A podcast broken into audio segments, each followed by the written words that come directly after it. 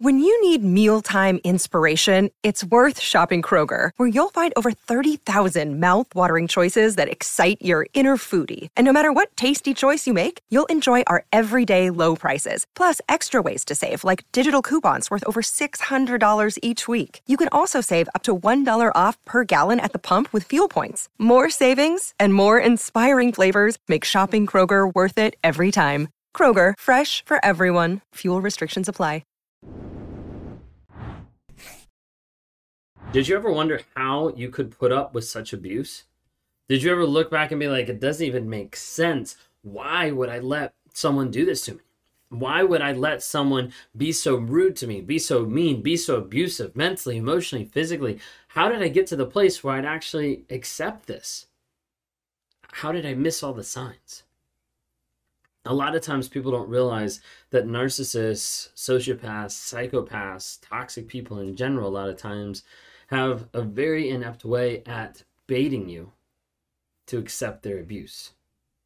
And then as a result, you get to the place where you've been abused for a period of time and you've been accepting it, and it starts to feel like the norm until you start waking up, until you start getting out of it, and you look back and you're like, wow, I don't even understand how I survived that or how I put up with that, or I must have been crazy because of what happened. If you guys are new here, my name is Ben Taylor. I'm a self aware narcissist on this channel to provide awareness, growth, healing, and change. And this is the goal of Raw Motivations. It's to help bring awareness on all the different platforms TikTok, Instagram, Facebook, YouTube, LinkedIn. Check us out on Raw Motivations. You can listen to the podcast, Apple Podcast, Spotify under Raw Motivations. If you want to be a part of a community, download the NARC app. You can look it up at narcapp.com, N A R C A P P.com narcapp.com stands for Narcissistic Abuse Recovery Community, community of like-minded people to help you heal, grow, and change. Get advice, encouragement, courses, accountability, weekly lives, monthly coaching, monthly group coaching across the globe.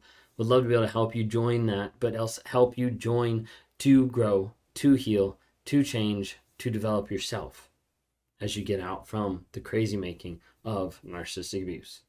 If you want to talk to me one on one, you can click down the link in the bio. Would love to interact with you, be able to help be an agent of change in your life as you continue to grow, heal, and change and move down that road. Doesn't it feel crazy sometimes looking back and being like, how did I accept that? Like, why did I put up with that? You see, a narcissist does a couple different things we're going to talk about today. Okay? I'm going to give you three things that the narcissist does with grooming you, with indirect persuasion, with testing the waters. I want to touch base on those couple things to actually show how they set you up to accept their abuse. And I want to talk to you about four different things to try to help like ground you and solidify you at the very end. You see, a narcissist grooms you. A narcissist plans and goes through a regular process, whether it's always super intentional or whether it's just habitual at this point. The narcissist grooms you a lot of times there'll be several things that'll happen. It'll be a connecting point of showing, hey, we have so much in common so that you feel like you're madly in love. So you feel like so connected to this person. A lot of times the narcissist will come alongside and share, hey, we have the same ideas. We have the same hopes and dreams. Like, you want to go backpacking across Europe? I want to go backpacking across Europe. You want to do this? I want to do this. And all of a sudden you realize, like, whoa, like we're so aligned more than I've been aligned with anybody else. And it creates a high. It creates a euphoria that people latch onto. And then when they get out of the relationship, they're like, that was the best thing ever. I've never been so connected to another person. And, and the problem is, you need to realize that's because that doesn't typically happen because it's also not real. Sometimes the narcissist will play off of your empathy, off of your insecurities by establishing that they struggle with the same things. Typically, you see this early on in the grooming stage of where they're trying to connect with you, of showing, like, hey, like, I have the same fear. I struggle with the same thing. Like, like you struggle with that. Like, that's something I've been struggling with too. Like, your pain is that way, my pain is that way too, and more.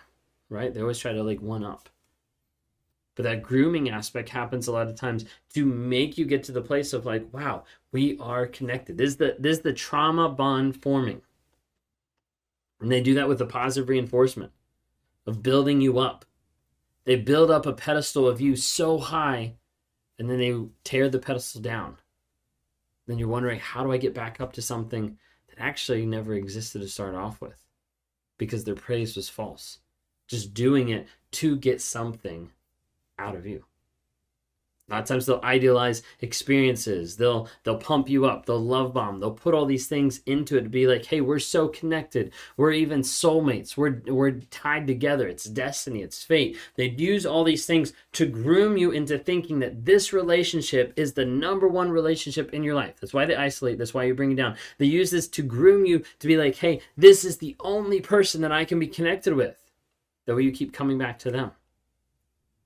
You see, a narcissist wants to walk you along that process so that you are stuck. They'll do this in the relationship by grooming you. They'll also do it by indirect persuasion. This is the idea of teaching you how to live based on what they say. Okay? So this isn't overt, excuse me, this isn't overt on like, hey, like you need to live this way. You need to stop bringing drama into my life. But no, they'll be like, wow, you know, my ex like brought so much drama into our lives. I'm really glad that we don't struggle with that. That's actually not a compliment. What that is is that's slowly telling you, hey, don't be dramatic or don't come across as dramatic or don't let me call you dramatic because then you're just like my ex. You know, my ex was always so clingy, so needy. Like she wanted me all the time. It was like 24 7 it was on the on the phone. I'm glad we're not that way. I'm glad you're not needy like that. You know, she used to nag me about, you know, getting stuff done like right away or going and getting a job, like all this stuff. Like she used to nag 24 7. Like, I'm really glad you don't nag and you don't, like, you know, come at me like that. I'm really glad we don't fight. We don't fight at all like my like my past relationships. Man, like those were awful. They'll use different things like this to be able to persuade and pu- to be able to put things into your mind, understand, hey, if you don't live like this, then you're just like my ex. And it shows you over a period of time, hey, I don't want to be this way. I don't want to be like the ex. I don't want to lose this person because I love them so much. So I'm going to hold on tighter and I'm going to sacrifice myself for those things. Because the narcissist gets you to accept their abuse by grooming you, by showing you the indirect persuasion of how you're supposed to live, but they also do that in an inept way of testing the waters. Okay? And this is where a narcissist will start to put out different things to make you uncomfortable and to to see and to gauge what's actually going to happen. A lot of times, these are like the subtle digs, or these are like the small comments. These are like the remarks. These are the names they call you, and then they use it in jest. And the thing is that they're looking for people that don't stand up and don't defend themselves. A narcissist loves someone that they can just roll over time and time and time again because they mean, oh, this person is a great servant to me and I can do whatever I want to them. That's what a narcissist looks like. Narcissists, again, narcissists don't look for people with, with power, with beauty, with all this kind of stuff. Narcissists look for people that don't have boundaries and don't know who they are because those are the easiest people in the world to control. That's what a narcissist looks for. And as a result, because of the grooming, because of the indirect persuasion, because of all this, you'll feel at your place of like, I'm more invested in the relationship than actually standing up for yourself. And as a result, they'll start to get away with a lot of stuff that they shouldn't get away with because you want to keep that relationship versus actually understand what's going on. Maybe they'll call you names. Maybe they'll take digs at your character, at your intelligence. They'll do subtle things to kind of tear you down. And when you respond, and when you give like a negative reaction of like, whoa, why would you do that? It all of a sudden switches of like, I'm obviously joking. Like, why are you being so sensitive? Like, it was just a joke. They'll bring things into it to be like, oh, I'm testing your boundaries. And when you respond, they're like, whoa, like, your boundaries are a little ridiculous. Like, I'm just having fun here, but they're not. They're slowly working on tearing you down so that you comply at what they want you to do on a day to day basis. And what it does is it makes you doubt yourself. It makes you doubt who you actually are. It makes you doubt your self worth. It makes you doubt your gut.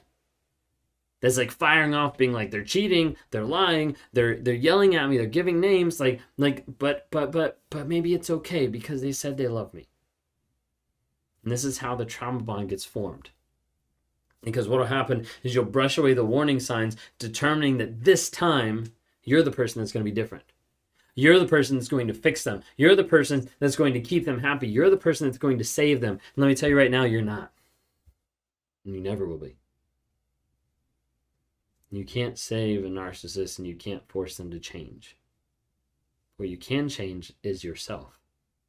To stand up for yourself, to defend, to grow, to heal, and change. And that's on you to choose to do on a day to day basis.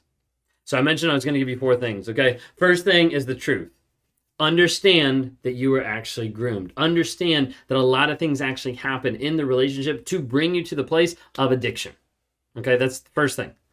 Second thing is grace to give yourself grace based on what you know now. Too many people look at what they know now and they look at the past and they're like, wow, I was such an idiot because I missed the red flags. Well, you didn't know to look for red flags at that point. And you need to give yourself grace because you cannot judge yourself on the past based on knowledge you now know in the present. It's not fair and it's illogical. Just like you don't get upset at yourself when you were four years old because you didn't know algebra. You don't look at yourself and be like, man, I was stupid for not knowing algebra. No, you didn't have the education. Well, you need to understand that's what you're doing in the relationship when you look back and you get mad at yourself for not seeing the signs that you couldn't have seen because you didn't have the education at that time of what you were actually dealing with. Truth, grace, you're not crazy. I think it's one of the biggest things a lot of survivors need to hear is understanding getting out of the relationship. You are not crazy. You've been put in a situation that's made you respond and made you feel and made you act crazy, but that doesn't mean that you're actually crazy. That means the person that has been in your life has made you push to that place and has brought you to that place to make you feel that way. But it is not a true statement that you are crazy. And last one I want to tell you is you're not alone. The people that I talk to every single week, a lot of times feel like they're alone. That's why we connect them to community. That's why we help them heal, grow, and change. Because the goal is that you understand the truth, that you give yourself grace, that you know you're not crazy, and you understand you're alone. And all those four things together are a powerful force to help you heal, grow, and change.